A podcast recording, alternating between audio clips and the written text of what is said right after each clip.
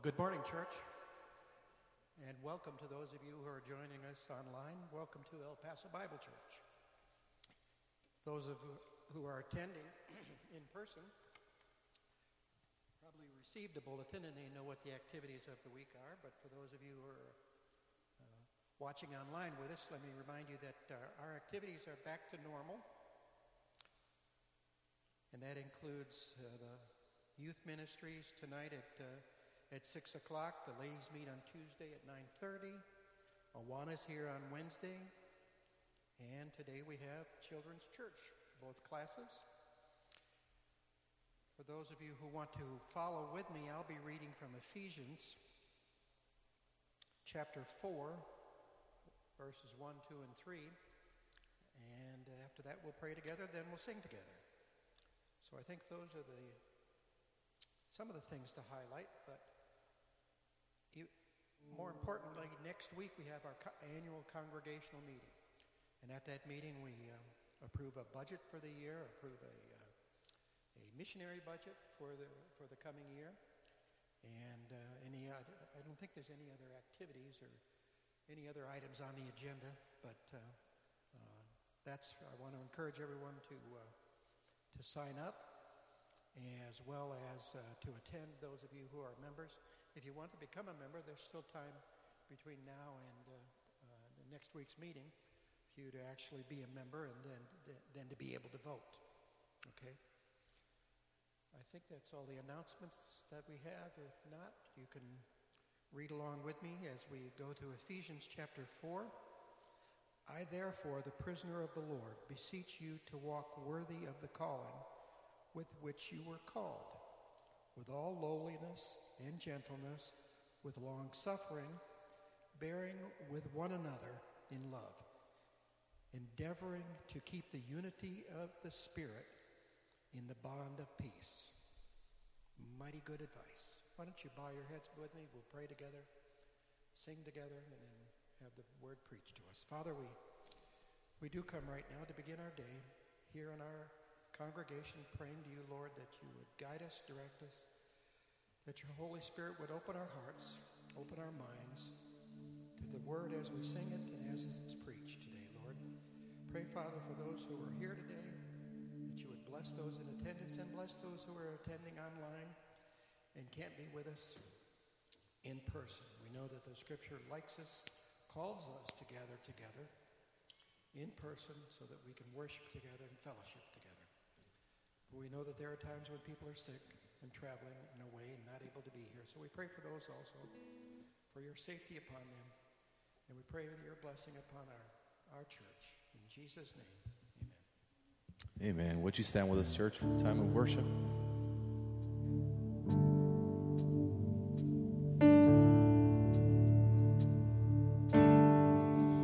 Come, thou fount of every blessing to my heart to sing thy grace. Streams of mercy never ceasing. Call for songs of loudest praise. Teach me some melodious sonnet sung by flaming tongues above. Praise a mountain fixed upon it. Mount of thy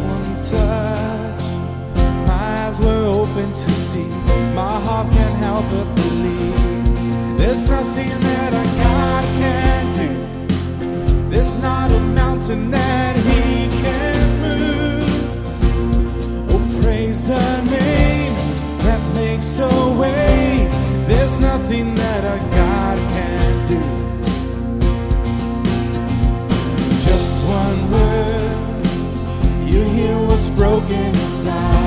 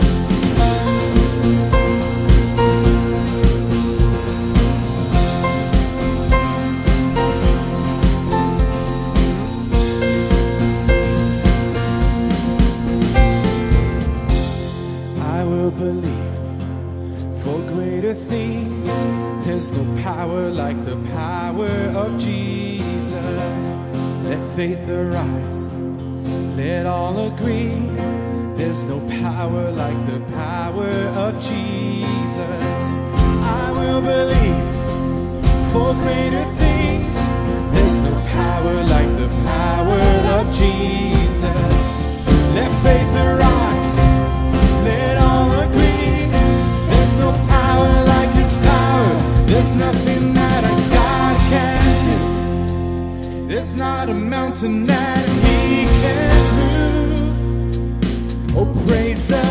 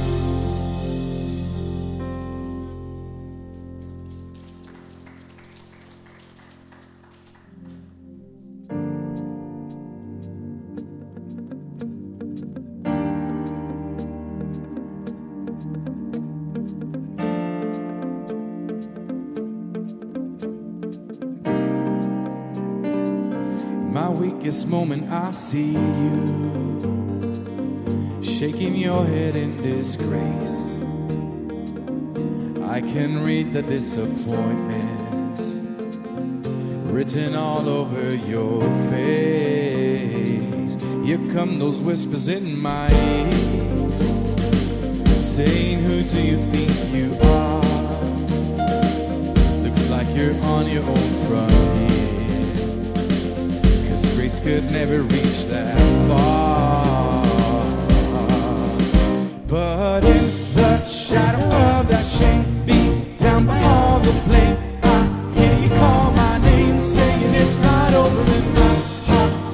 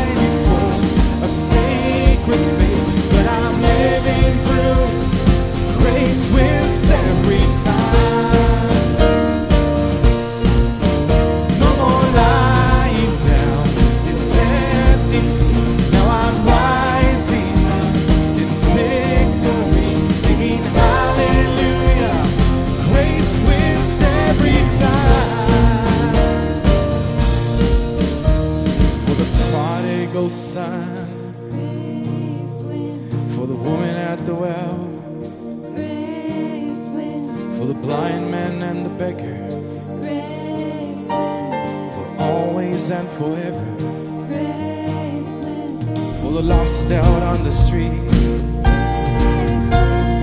What's part of you and me? For the thief on the cross.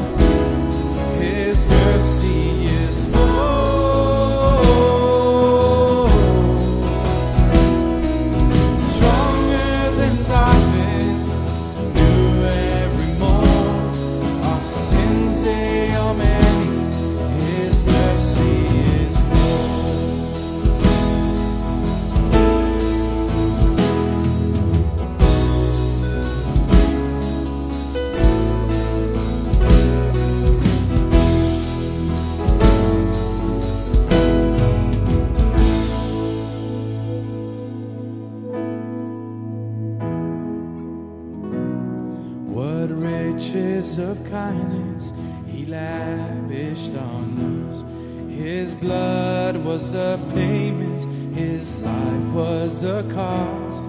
We stood neath the debt we could never afford.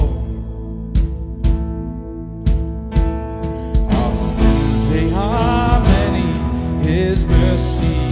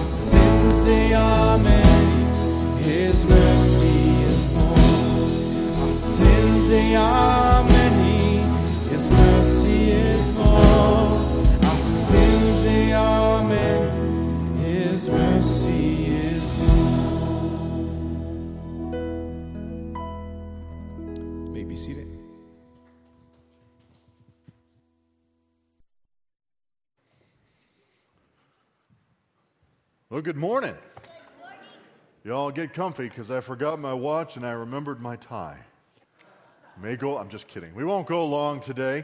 Uh, one thing that we're going to do, uh, Steve mentioned the congregational meeting this next week. Children, just hold, hold tight for a second.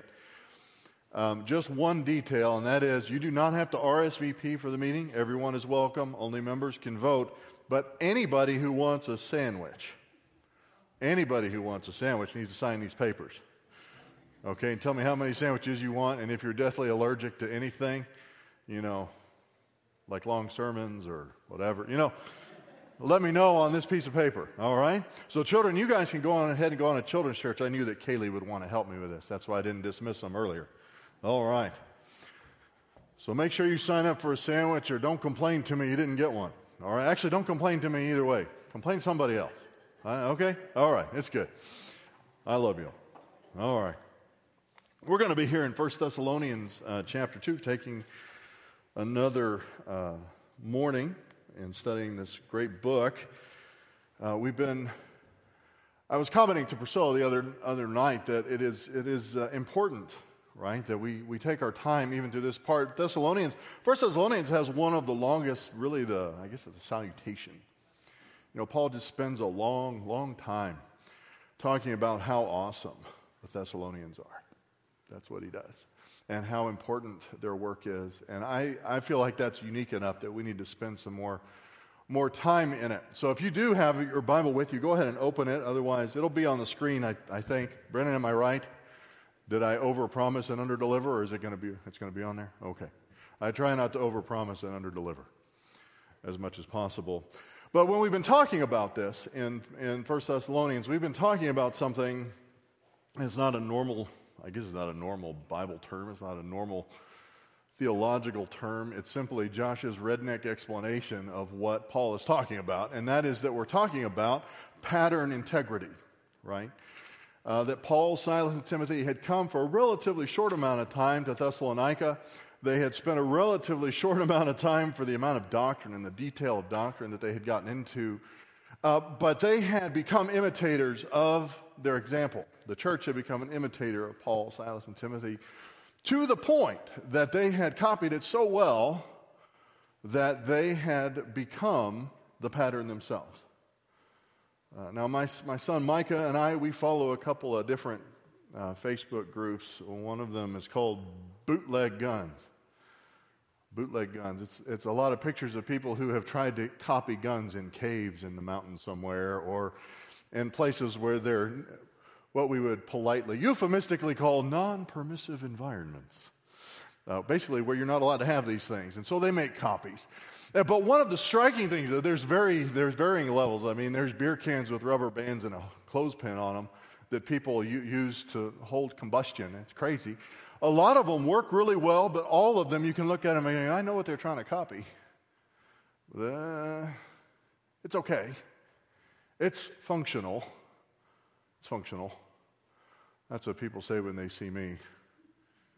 Well, he's functional.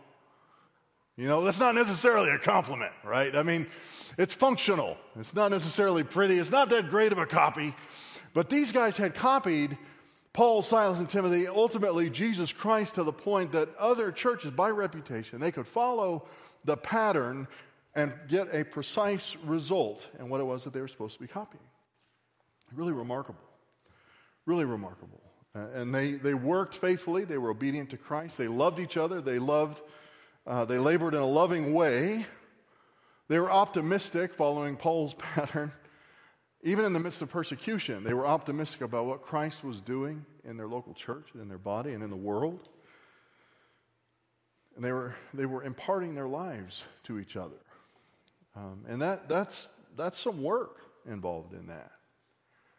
Uh, it involves some effort and some particular effort, following specific instructions. Now, some of y'all are, are Bible students. All of y'all, right? That's why you come to Paso Bible. Nobody even caught that. Like, yeah, whatever. All of y'all are Bible students because that's what we're doing here. We're studying the Bible. We're proclaiming what the Bible says. Um, and if people are looking for something else, you know, I don't mind if they go somewhere else because this is what we do. All right. And you might know, you say, well, Paul is simply telling them historical facts. He's, he's telling them how they worked, how they functioned among the church. Uh, but remember that they, they, he was commending them, right? That in the midst of much opposition, these folks copied their example. He's reminding them this is what you had imitated because you need to keep imitating it. He's reminding them of what makes them a pattern for others to follow and the importance of their reputation in the world and what is needed to continue that, that high level of pattern integrity. Now, this is why we don't, probably really the only reason we don't have uh, dinosaurs running around like Jurassic Park, guys. Because the DNA they start with is degraded. They can't copy it very well. That's why these things, they, their age accelerates because they're using degraded code. They, have, they don't have good pattern integrity. Yay, because I don't really want Jurassic Park. Y'all, y'all have watched Jurassic Park, right? Right? We don't want that. It's crazy. They had their shot. I was talking to somebody about favorite dinosaurs. Oh, she's not here. Talking about her favorite dinosaurs today. I said, I don't have any favorite dinosaurs. Have, it's like dead dinosaurs. Those are the, my favorite ones. Really, I've had enough things try to eat my face off without having dinosaurs around. Pattern integrity, saying this is what you did, right? You need to continue, you need to be consistent, and, and that's the hard part. That's the hard part. Not really, not really identifying the right things to do. You, we can do that. We can gather together and we can think and we can bring our biblical knowledge to bear on a problem. We can identify the right things to do, but it is to keep doing them, to replicate the pattern consistently over and over and over, over many years. Uh, especially here in El Paso, we uh, people move around a bit. They move in, they move out. Only a couple times have they moved back in. That's happened a couple times. But to maintain that pattern consistency within a local church, and maintain the reputation uh, of what we do and how we honor God in this place. Uh, th- this is uh, this is where there's a little bit of a disconnect for people a lot of times uh, because in in society and our culture right we're told to go someplace where we can just be ourselves right have you ever been told that? Just go someplace where you're comfortable uh, letting it all hang out. It's a very disturbing concept for me. And I think that people that are honest with what lies deep inside of them know why that's disturbing, because it's flesh in a lot of ways. They run into a disconnect. You know, it's, it's metaphorical, of course. We challenge people, right? You know, it's, it's all over social media. If you can't handle me at my worst, you don't deserve me at my best. Folks, I know what my worst is, and I wouldn't ask any of y'all to handle it. Quite honestly, you wouldn't want it. It's been decades since somebody saw the deepest, darkest depths of my temper. I wouldn't ask for you to handle that. I hope I never have to handle it. Ever.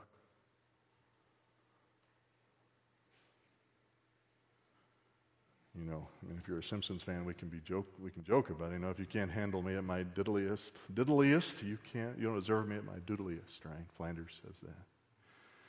Be silly about it. We need to understand how difficult our worst really is. You know, we talk about relationships that way. You'll know when you found the one because it'll just work.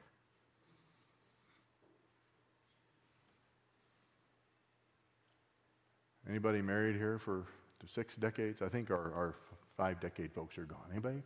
Five, six decades? Did it just work? Don't, don't lie to me. As I know it's a lie if you said it did.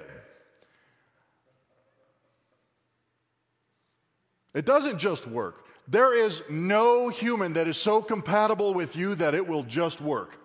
Can I tell you that? There is no church that you can be a part of where you can serve faithfully among other people who are serving faithfully, where it will just work. I don't get any amens when I say stuff like that. Oh, thank you. Y'all are so sweet. See? You're nice. It's okay. I don't expect it. I don't need it. But uh, you have to work. And that's because pattern integrity is important, and pattern integrity doesn't just happen. It doesn't just happen. Sometimes I I feel like people treat love like it's magic. You know, like in, in Harry Potter. My, my daughter and I were talking about this the other day. Every year I make a few Christmas ornaments because, you know, Christmas ornaments and children have an inverse relationship. The more children you have, the fewer Christmas ornaments survive. So I tend to make them every year, so we kind of replace them whatever, and I turn them on the lathe, and I made one, and I was like, look, Gracie, it's an icicle. She says, Dad, that's not an icicle. That's an elder wand. Oh, it's, it's an icicle. Looks very much, no, it's an elder wand. Watch. And she goes like this and points it at me. It's dangerous. Because that's how you know when the magic is really serious on Harry Potter, right? They point the wand harder.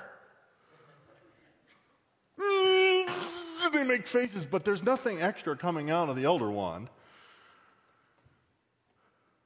And so, when, but in the church, even when we come to time to love somebody, that's how we are. Well, I feel more.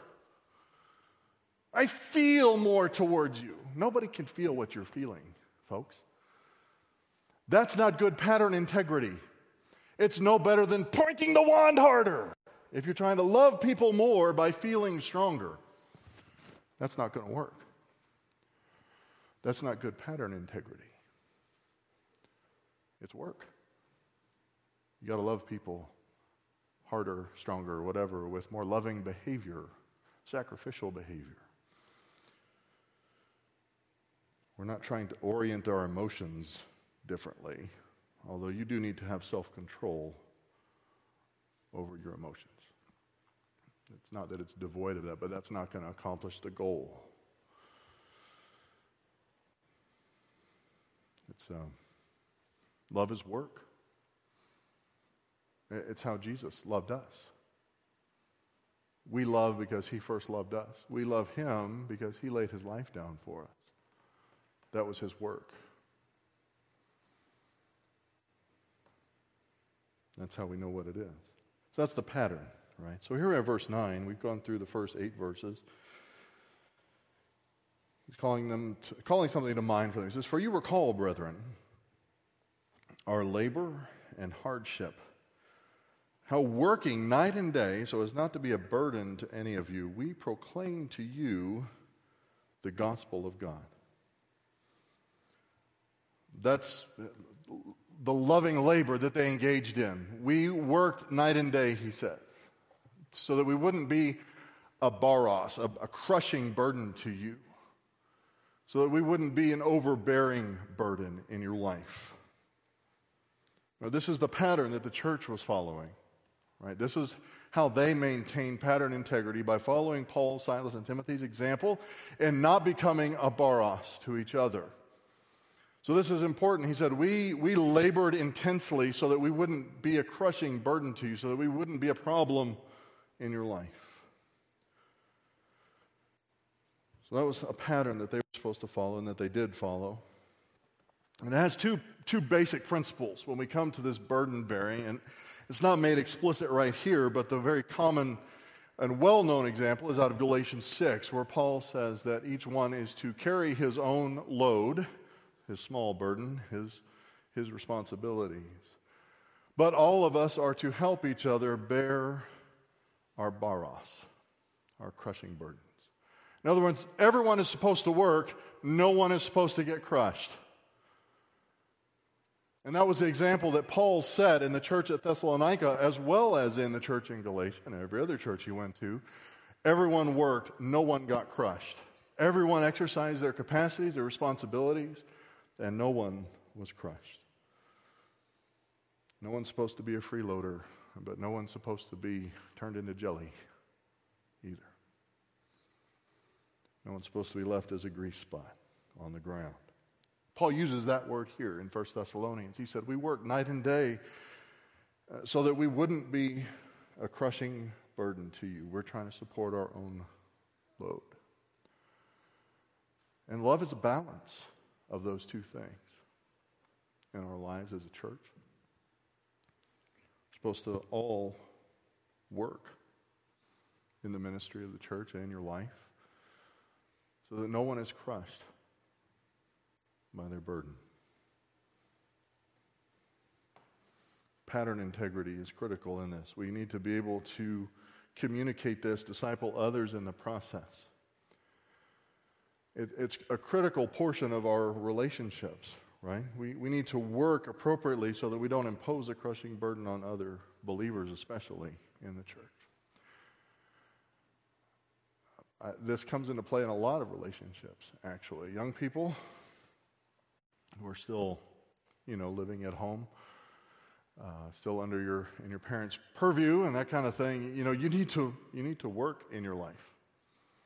Whatever your work is, you need to work so that you don't ultimately bring a crushing burden onto your parents. This is a common problem uh, today as people are not working to their potential. And put their parents, I mean, uh, you hear stories of people having second and third mortgages on their house so their kid can live in their basement longer. Young people, you need to not do that to your parents. And you don't have to. Don't do that. Uh, that's the exact opposite of how this culture worked, by the way. Normally, it was reversed that they came to support their parents. But that's not the only thing. We're not here to, uh, we're not ageist here at El Paso Bible Church. We don't put all of our problems on one generation, right? Because that's never one generation's problem. It's one of the unique weirdnesses of, of society, right? That every generation complains about the one that they raised. You notice that? Gets even worse when they complain about the generation that they raised and the one that that one raised. Two generations is like the peak complaint level in life. But, young people, you need to make sure that you're not putting a crushing burden on your parents. Parents, don't put crushing burdens on your children. Help them to make wise decisions, uh, financially, especially, uh, so that they don't bear a crushing burden that in turn becomes a crushing burden on you and in many ways, those same things often transfer to the church, uh, frankly. Um, people who are bearing crushing burdens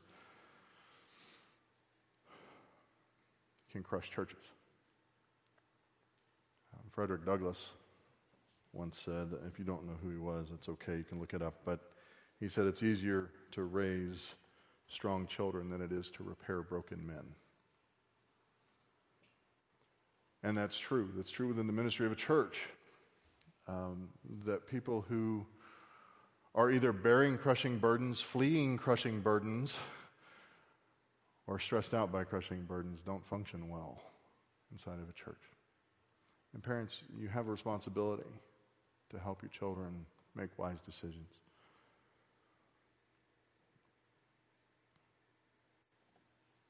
Uh, wives, husbands, I'm digging the hole deeper. Here we go. Right? Don't put crushing burdens on your spouse. Work hard in order not to do that. Night and day if necessary. We talked at length about that in Ephesians, so I'm not going to go repreach Ephesians 5 to you. But respond righteously and properly and obediently to Christ in your relationship with your wife or your husband. We need to work hard at those rather than crushing our spouse. We have great elders and deacons here at El Paso Bible Church. But as one of them, I'd like to say, guys, we need to make sure we're working hard at this role.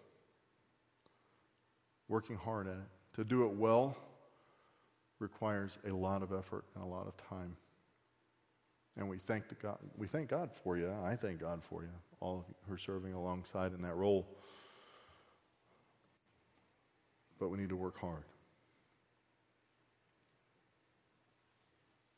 Church, you need to work hard not to place a crushing burden on the elders and the deacons. It all works. Isn't that nice how it kind of works together? We're all supposed to bear each other's burdens. Each is responsible for his own load. need to minister together so that we don't do that. That's the patterned integrity that Paul is talking about here. He said, This is what they became. You saw us working night and day so that we wouldn't bear, be a crushing burden to you, and that was what you imitated, and that's the reputation that you have for all the churches that are now imitating you. Says, You are witnesses, verse 10, and so is God.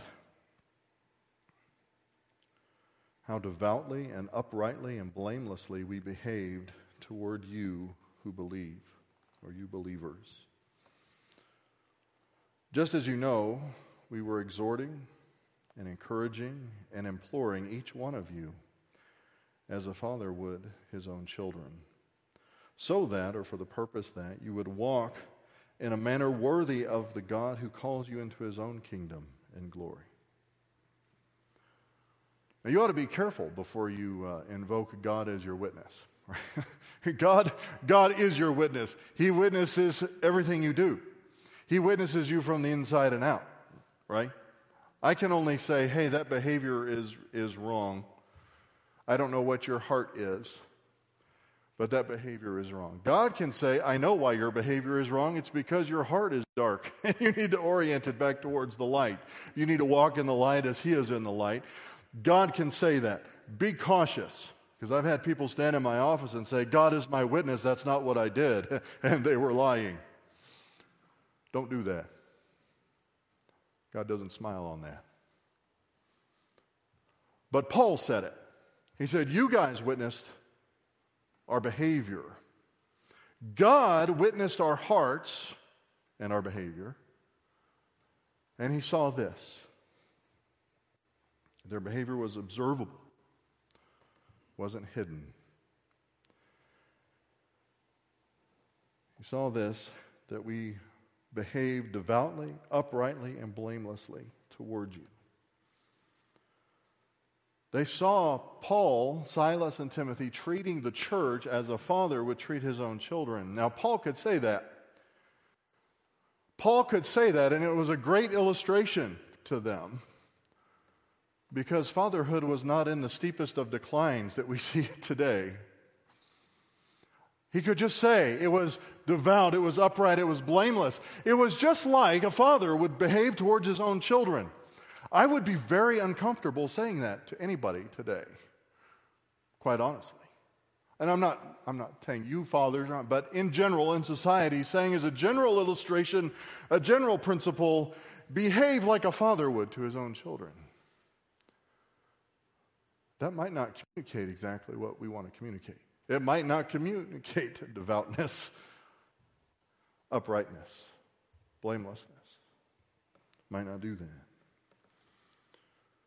We ought to compare notes, in other words. We, we live in a culture where you can satisfy the government's demands on you as a father. No one will call you a deadbeat father if you just write a check every month, right?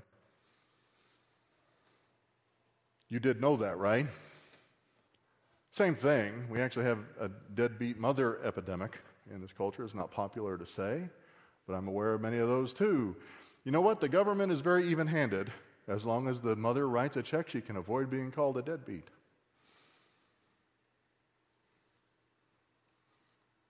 So you can treat them just like a father would treat his own children, according to the state, local, and federal government. Is that what Paul had in mind?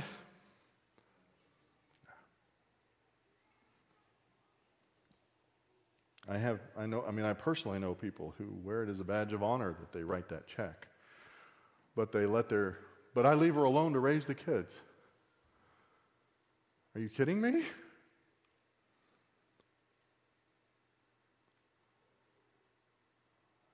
You can't just say that like a father would raise his own children anymore. Many fathers don't know any better, mothers don't know any better because it's a generational, uh, well, they had bad pattern integrity. That's what we're talking about, right? They have had generations of examples where writing a check was the way to avoid being a deadbeat.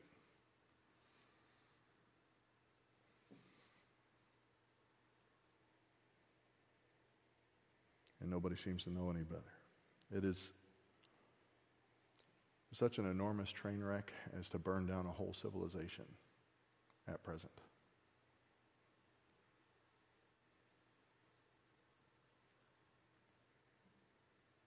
What is Paul's assertion? This is how a father, shall we say, should treat his own children. It's how a father should treat his own children exhorting, encouraging, and imploring. Testifying, actually. I prefer that. Imploring, you might get the idea of imploring, follow an example, but testifying to your children so that they can or should and can and would walk in a manner worthy of the God who calls them or you into his own kingdom and glory. Exhorting. Exhorting is a nice Christian word. It means to tell people what to do. Means to tell people what to do. Tell people what they should do and what they should expect, expect as a consequence of what they should do in doing it.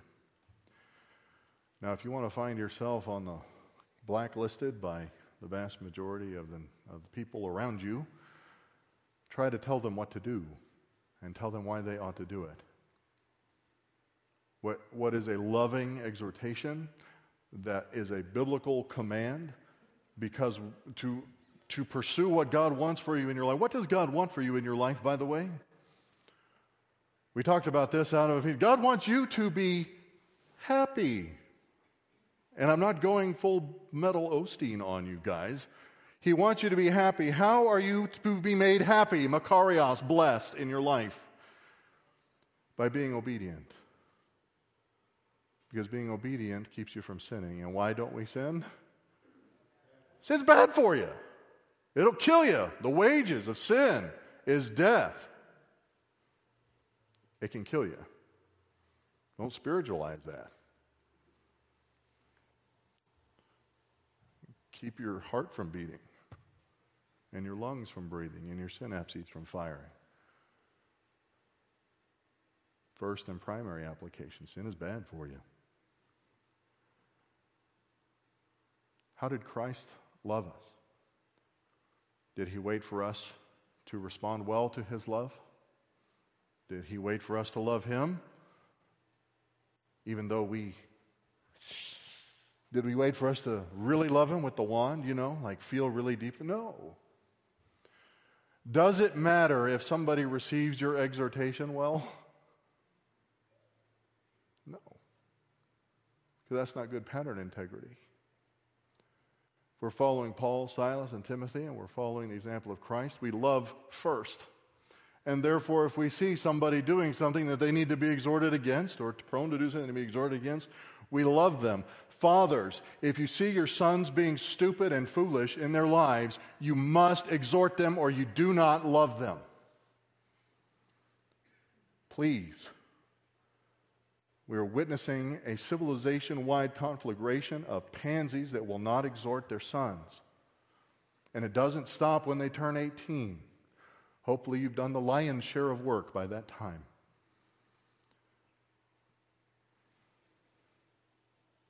You must love your children, and to love them means to exhort them. Tell them what to do because they need it and they want it. Actually,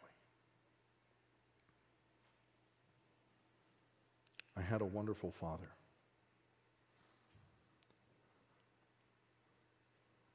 But there the, the few things that I held against him were some times where he knew what to do, knew what I should avoid, and considered me wise enough to make a good decision. Not many, a few times. It doesn't guarantee that they'll do it. But if you love your sons, your children, exhort them encouraging. Exhorting and encouraging.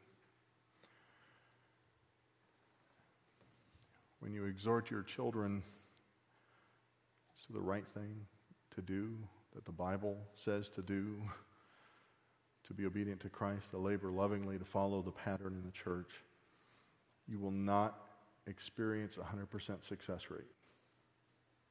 This is something that I struggle with personally. I don't know where it comes from, but I expect to be dang near perfect at everything that I ever take into my hand. I'm sorry. I know I'm not, but I have that expectation. Do you? Some of y'all probably have that expectation. You get frustrated in the first five minutes of doing something different because you're not awesome at it. It's a real problem for me. I like to be good at things to the point of almost a psychosis about it, neurosis about it. I like to be good at things, so shoot me. Yeah. But you're going, if you're like that, you're going to experience a failure. Yes? Right? You do, because you're not good at everything within the first five minutes, first five years, first 50 years, potentially, depending on how we take this pattern integrity business. A lot of people may not be good church members until they're dang near retired. That's the third time I've said dang in a sermon. That's probably a new record. That doesn't mean you give up. If you're 65 and you just figured out what it means to follow the pattern of Christ in the local church, praise Jesus. I want to encourage you this morning that it's always worth it, no matter what age, no matter what experience level you have. But a father needs to encourage his children much earlier on, right? You did the right thing, son, you just didn't do it perfectly. You did the right thing, daughter, you just didn't do it perfectly. Carry on, excel still more. Testifying or imploring. I, I like the translation testifying, exhorting, encouraging, testifying. I just told somebody this morning, son, I did a lot of crazy stuff that I still haven't told my parents when I was a child. I'm scared to tell my children the things that I did that should have killed me but didn't. I could say the same things about sinful choices that I've made that should have killed me, but didn't. And you know something? I'm a little bit scared sometimes to tell my sons and my daughter those things that almost killed me, but didn't. Why didn't they kill me? Am I lucky? Y'all know me. I'm not lucky. I've never once got a warning when I got pulled over by El Paso's finest, by the way. I'm not lucky. Jacob is lucky. Jacob's lucky. I'm not lucky. Why didn't those things kill me? Because God is a merciful and great and gracious God. Now, why would I not tell my sons and my daughter? Why would you not tell your sons and your daughters? Why would you not tell the your spiritual sons and your daughters, the people you're ministering with and part of a local body, how the greatest examples of God's graciousness, greatness, and mercy in your life saved you from your foolish choices.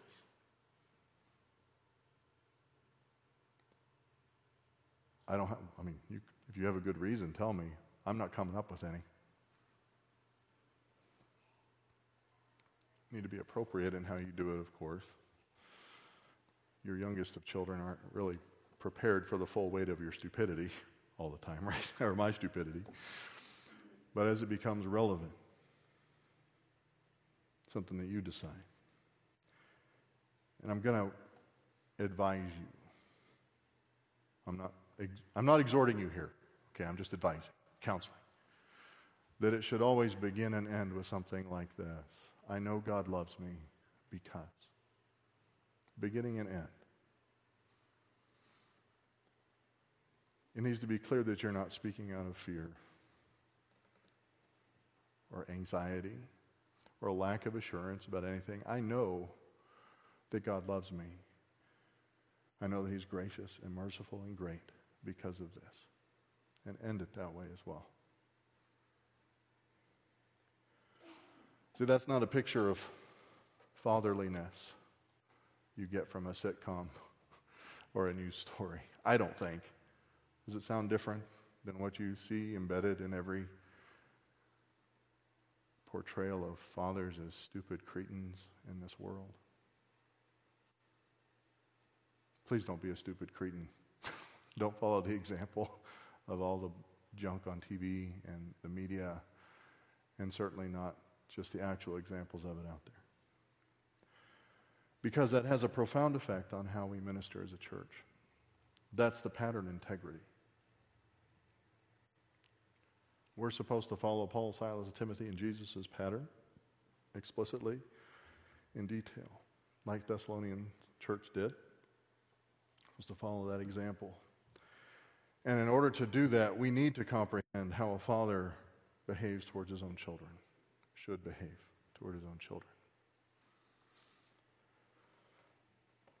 Because God is the one. God is the one who calls us into his kingdom and glory.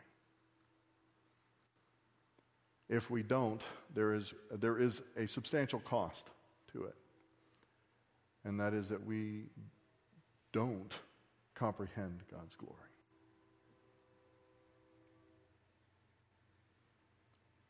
That's the simile.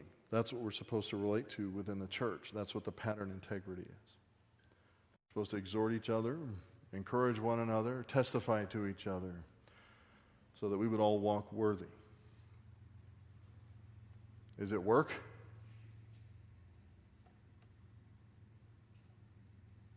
Do I need to start over? Is it work? It's okay. Y'all want lunch. I want. I'm, I'm always a little bit calorie scarce at the end of a sermon, at the end of a Sunday morning myself. I, I want lunch, but if I need to start over, I'll do what I got to do. Yes, it's work. Every relationship that you have in this life is work. It's work. It has a cost to it.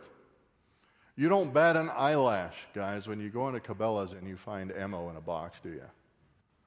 Because you can't find ammo anywhere. You find the ammo you want for under buck around.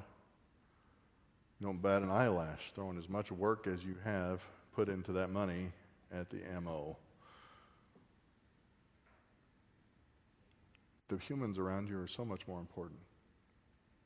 The relationships are so much more important. Let's walk worthy. Let's pray. Father, we thank you for this day. Uh, we do thank you for your word. We thank you for the pattern that you have laid out for us. We thank you that the pattern was instilled in observable human behavior in Paul, Silas, and Timothy so that we could see and not just you. We thank you for it. We thank you for the truths that it contains. And we thank you that you desire these good things for us. And we thank you for the kingdom and the glory that is to come. It's in your Son's name we pray. Amen.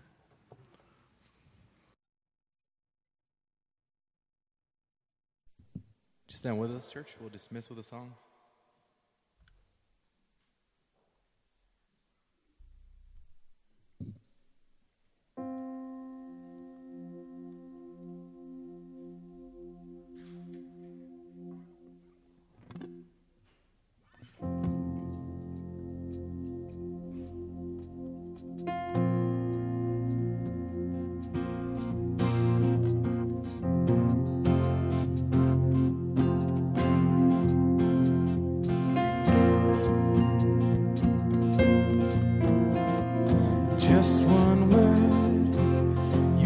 The storm that surrounds me. Just one word, the darkness has to retreat. Just one touch, I feel the presence of heaven.